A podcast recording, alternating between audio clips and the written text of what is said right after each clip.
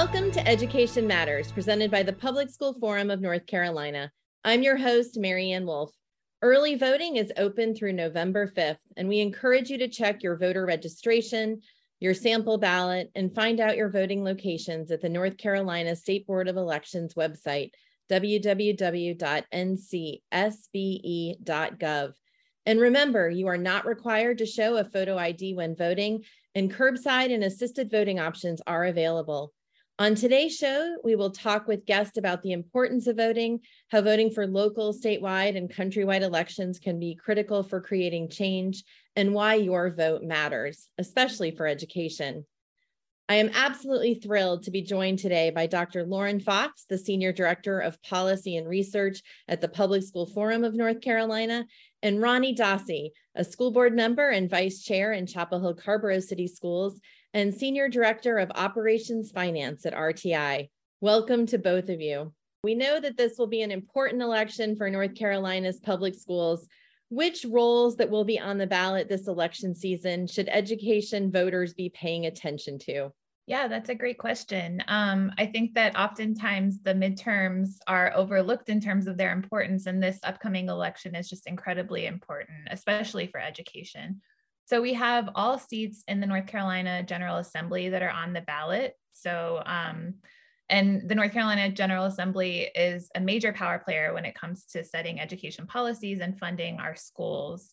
So those are just incredibly important elections for us to consider. We also have 2 Supreme Court seats that are up for grabs, as well as 4 seats on the Court of Appeals. And as many folks may know, judicial seats can be really consequential when it comes to cases related to education, such as the Leandro court case that is currently sitting with the Supreme Court. So, those judicial seats have major ramifications for public education. And then, of course, we have many seats for county commission and school board, who set education policies and make local funding decisions.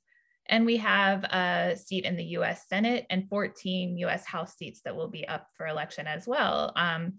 And North Carolina's elections for those federal roles may be critical in determining which party holds power in Congress. Lauren, clearly this is a very important election and such a great reminder for everyone out there to plan when they're going to vote, whether early voting or day of or absentee. Rani, I realize that you are not up for re-election this year, and I would love to hear your perspective because you have 7 years of experience on the school board. What do you want the general public to know about the role of school boards, and what you do and do not have jurisdiction over? Yeah, it's a great question, Mary Ann, and thank you. I struggled with the question when I was a candidate and learned more when I was elected to the school board. So I'll just start with the local boards of education are the policy-making bodies for school districts. So our primary responsibility is to outline how community values are represented in schools through policies, and then they issue that guidance that the superintendent is then responsible to operationalize. So I'd say overall, the focus of the school board is on high-level student success, appropriate fiscal management to optimize budget resources, and then align all of the work we do to our strategy and mission. I think another important note, Mary Ann, is that school boards in North Carolina do not have the authority to levy taxes. So funding to support school districts come from 3 primary sources. So roughly for Chapel Hill Carrboro City Schools, we get approximately 50%, a little bit more than 50% from local funding, so our county commissioners and local property taxes. The state provides about another 45%, and then there's about 5% federal funding that we receive. So I think that was a big understanding for me of the constraints that school boards have around funding the needs appropriately. Lauren, one of the things that Rani definitely referenced was the role that state government plays. And I wonder if you can talk just a little bit more about the role of state government, but particularly the North Carolina General Assembly in education policymaking and funding. There are various entities at the state level that play important roles in education, including our governor, the State Board of Education, and particularly the General Assembly. I think a lot of North Carolinians don't know that our state constitution establishes the state's clear role and responsibility in setting education policy and funding public schools. The Constitution requires that the state provide a free and uniform system of public education for all students. And it also outlines that it's the General Assembly's responsibility to fund instructional and operational costs for public schools. And because they hold that responsibility, the General Assembly also has a lot of power in setting overall education policies, and that they determine how money is spent, how to appropriate it, and how much. And they often weigh in on things that fall outside of funding decisions as well, like teacher licensure, accountability, curriculum, and things like that. And speaking to Rani's point about the proportion of funding that comes from the state, local, and federal sources, statewide, about close to 65% of funding overall comes from the state for instructional expenses, and about 25% comes from local sources and about 10% from the federal government. And that's for those instructional expenses that the state is responsible for providing. So I just want to lift that up, that locals are contributing a lot of funding to cover things that technically fall under the responsibility of the state in order to provide educational opportunities to their students. And one area that I'm hoping we can spend a couple minutes on is also just facilities and construction, because while that is intended to be a local expenditure, we know that, as you just said, Lauren, so much of local funding is used for the instruction or operational expenses, that we do have a significant backlog of well over $13 billion in our state. And so that is another area where we see what is supposed to be, but if the funding isn't available, then sometimes that just is, it ends up being a big gap. Lauren, one of the things the forum does to try and elaborate on some of these kinds of things is every 2 years we produce the education policy primer. And I'm curious, because we have held sessions for hundreds of candidates and also the general public over the last couple of months, what have you found to be some of the most compelling issues that people have had questions about or wanted to learn more? People are often surprised to learn that North Carolina spends more than $3,000 below the national average in per pupil spending. And we rank 49th in funding effort in the country. That's really notable. That's the amount of funding that we provide for education relative to our state wealth overall. So it tells us that we have a lot more capacity in our state to support public schools. And we have a significant surplus in our state budget now and major funding gaps that are making it difficult for our schools to provide the things that students need. So that's a top of mind issue. And really every year, and especially right now, I think, when talking to voters and parents and candidates. Related to that would be teacher and staffing vacancies. We've had challenges with our teacher pipeline and teacher shortages for a long time, but I think we've hit kind of a crisis point at this point in time. We know, based on a survey that the School Superintendents Association in North Carolina did at the beginning of the school year, that we have more than 11,000 staffing vacancies in our public schools statewide. And over 3,000 of those are in certified teaching positions. And many additional teaching positions are filled currently by an individual who is not fully licensed to teach. So the situation we're in right now is really getting to a point where we know that we need to do something differently. And we know that teachers are deciding to leave the profession, or maybe candidates are not going into the profession due to things like low pay, burnout, and devaluing of the profession overall. So I think that many voters are thinking about that, recognizing that, you know, their children are going to school and may be missing teachers in core subject areas. And that's just an incredible loss for our students. So I think there will be a lot of attention to ensuring the teachers are paid fairly and that we're investing in recruitment and retention and preparation programs. And I would also say that safety and student mental health are really top of mind for voters and for candidates, with increases in school shootings. We know that mental health concerns for students, like suicide and depression rates, are on the rise. So many of our voters are thinking a lot about what supports our schools and our students need to be able to address those concerns. We know that students can't learn until their mental health needs are taken care of. Thank you so much to both of you. We'll be back after the break to continue this important discussion. Education Matters is brought to you each week in part by Participate Learning, uniting our world through global learning. We're thrilled to have Dr. Lauren Fox and Rani Dasi with us again to continue this discussion about issues related to education that are on the ballot and how you can learn more. Rani, I'm really curious to hear if these are issues that you're thinking about in your role, and if there are others, and then what you think is needed to support our students and teachers. We are really struggling to fill teacher vacancies. We're really feeling that impact this year in a way that we haven't as a district, and we're fortunate to be one of the top paying districts in the state, maybe if not the top. And so we know that if we're feeling it here, it's definitely going to be impactful across the state. We also know that a quality teacher is one of the most critical elements to student success. So we have to address this funding quickly. Locally, we've tried to supplement with some local funding, but that's not really a sustainable model. We're also seeing, coming out of the global pandemic, a high level of needs for both students and staff and mental health and health resources. We know that sometimes schools are the only places where students get to see a healthcare provider and their school nurse. And we're seeing a much increased need for those services. And so just being really thoughtful about what we can do to support that in schools, and hopefully voters are also thinking about how they support candidates who, for example, favor Medicaid expansion that would increase access to healthcare for not just our students, but our families as well, given the urgency of the needs. It's a great reminder of how many issues are connected, even if they might not necessarily fall under that education umbrella. They really influence how students are ready to learn and the supports that schools provide. Rani, what do you wish people knew about the challenges and opportunities facing schools, or what should they be researching before they vote? We just know that there's such an urgent need to invest in education, to avoid long-term damaging impacts to both education, but also broadly to the North Carolina economy.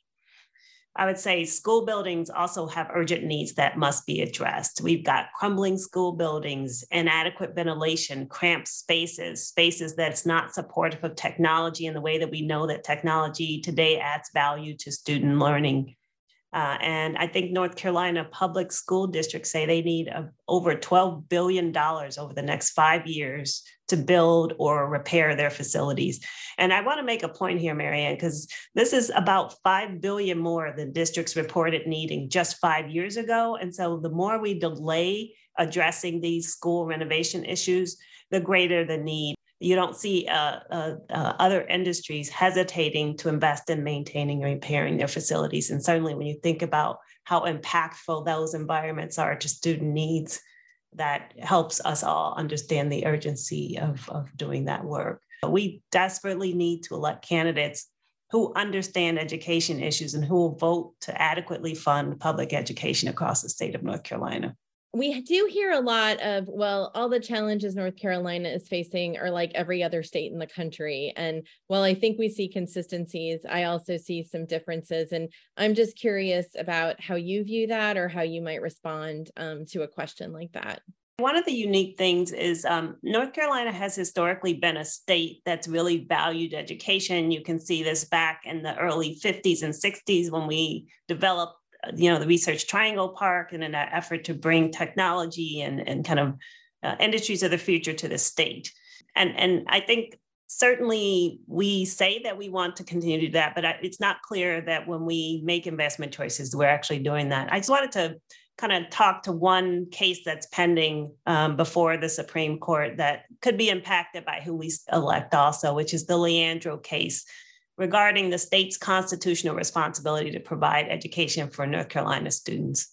So this dates way back to 1994, where 5 school districts sued the state asking that students receive the same level of educational opportunities as students in higher income counties, which sounds right. That makes sense for if you're trying to think about developing economy across the state and making sure that all of your students are learning and growing. Twice in 1997 and again in 2004, the North Carolina Supreme Court ruled that North Carolina does have a constitutional obligation to ensure that all students have access to a sound basic education. And then in August 2022, the North Carolina Supreme Court heard the case for the fourth time. I will say what's different about North Carolina than other states is North Carolina is certainly currently sitting on a budget surplus of more than $6 billion. And I would just ask the question of why would we not, when we know that we have these significant needs in investing in teachers and staff, when we know that we have the needs around infrastructure and we can help our economy with providing jobs, why would we not invest this money in education? And so I think that's what's a little bit different from other states. And I would encourage the voters to consider who's actually supporting education when they think about questions like that. Lauren, Rani has laid out many things we hope voters think about. How can they learn more? Yes, I'm thrilled to share some resources with our viewers. So first, I would like you all to take a look at the North Carolina Education Policy Primer that the forum has released for 2022. We release this report every 2 years, and this is like an encyclopedia on education policymaking in North Carolina. So if you have questions about whose responsibility it is to serve different needs for our public schools, that's a great resource to take a look at. And that can be found on the Public School Forum's website at www.ncforum.org/2022/primer2022. Lauren, someone recently called it a masterclass, so I'm going to go with that word instead of encyclopedia. And if you don't want to read the entire document, then we also have a recording of a presentation that we gave outlining a lot of that information on our website as well. We also distributed a candidate questionnaire to all candidates who are running for North Carolina General Assembly in the upcoming election. And that's a great way for you to just have a clear understanding of where different candidates stand on key education issues. So I believe we asked 6 questions on different topics related to education policy, and candidates were able to really explain where they stand and what they would do should they be elected. So that's a great resource and is also on our website at www.ncforum.org. And then I also just want to mention to visit the State Board of Elections website if you'd like to check out your sample ballots. Our districts have changed this year, so it's important to make sure that you know what district you're voting for and who your candidates are. You can find that on their website, as well as make sure that you're registered to vote and learn how to register if you're not already registered. And I know my voting location changed recently, Lauren, so that's another thing you can find there. So another important and early thing. Voting starts October 20th, so it will be open, and there are lots of early voting opportunities, so you won't have to wait in line that long. Please go out to vote. The final word, Rani, is why should people get out there and vote? And I say this with full respect and appreciation for every person who's brave enough to put their name on the ballot. That certainly has included you in the past. So why should people vote? Well, thank you so much. Again, I would say first, as we've been discussing, education is in a fragile state. We have to rebuild the structures that enable students to learn and grow. But then there are also other elements that contribute to the success or failure of instruction and our economy in North Carolina, and that's access to healthcare. So thinking about Medicaid expansion, reproductive healthcare access, thinking about limitation on voting rights, the critical need to invest in infrastructure, health and safety improvements. And I think really basically foundationally how we think about our very democracy. And so I would just encourage folks to please go learn about candidates. The other thing I would say is candidates often talk about how they support education, but I would really encourage us to look at people's records and where have they voted to actually fund education? Where have they done things that really support education rather than putting it on their mailers and saying that they do? And I think there are, teacher organizations and other places to learn, as Lauren mentioned earlier, about what candidates' positions are on education. And then the last thing I'd say is don't forget our judicial candidates who are often the backstop for a lot of the policy and legislative issues we see across the state. So in North Carolina, there are candidates on both sides of the ballot. So please don't forget to flip the ballot when you vote and vote for all of the races. And thanks to everybody who is interested in education. I really think it's a fundamental element of everything we do in society, from our civics and politics to economic development. And it's just critically important that we engage now and show the urgency of making investments to support education.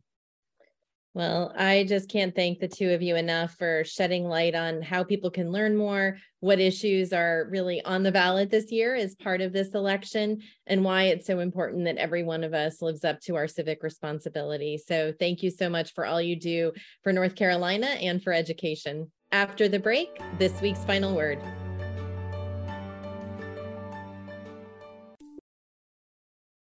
Heading into this political season, the importance of this election cannot be overstated. You have the responsibility and the opportunity to make your voice heard. Along with education, other hot-button issues such as women's reproductive rights, gun safety, the economy, and inflation have been major topics of conversation this year, and people seem to have strong opinions on each. But now it's time to turn those words into actions. You have the opportunity to decide how candidates' commitments align with what you think is best for our state's future as you vote for candidates for the North Carolina General Assembly, judgeships, and other state and local positions. We at the Forum urge you to research the candidates in your district to find out whose values align with your own.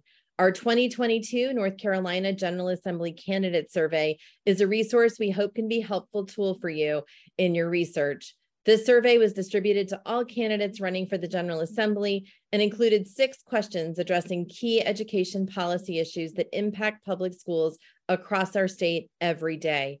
Many of those issues come down to funding and what and how candidates prioritize investments for the next generation of North Carolinians to thrive. While many different issues come up related to education in this election, teachers are a major one, especially this year with the long-anticipated shortage becoming a reality in nearly every district in our state. It's clear from the thousands of vacancies for teaching positions It's clear from the thousands of vacancies for teaching positions across the state when school began this year that a base salary of $37,000 and the working conditions of the profession make it very difficult to recruit and retain the highly effective, diverse teaching workforce our students deserve and need to succeed. North Carolina is 38th in the nation and about $12,000 below the national average for teacher pay. Currently, the teacher tax, or the discrepancy between teacher pay and what candidates with similar education and credentials make in other professions or industries, is 24.5%, which makes choosing teaching as a profession a challenging financial decision. Our willingness to invest in the future as a state is also evident in how we treat and compensate our educators.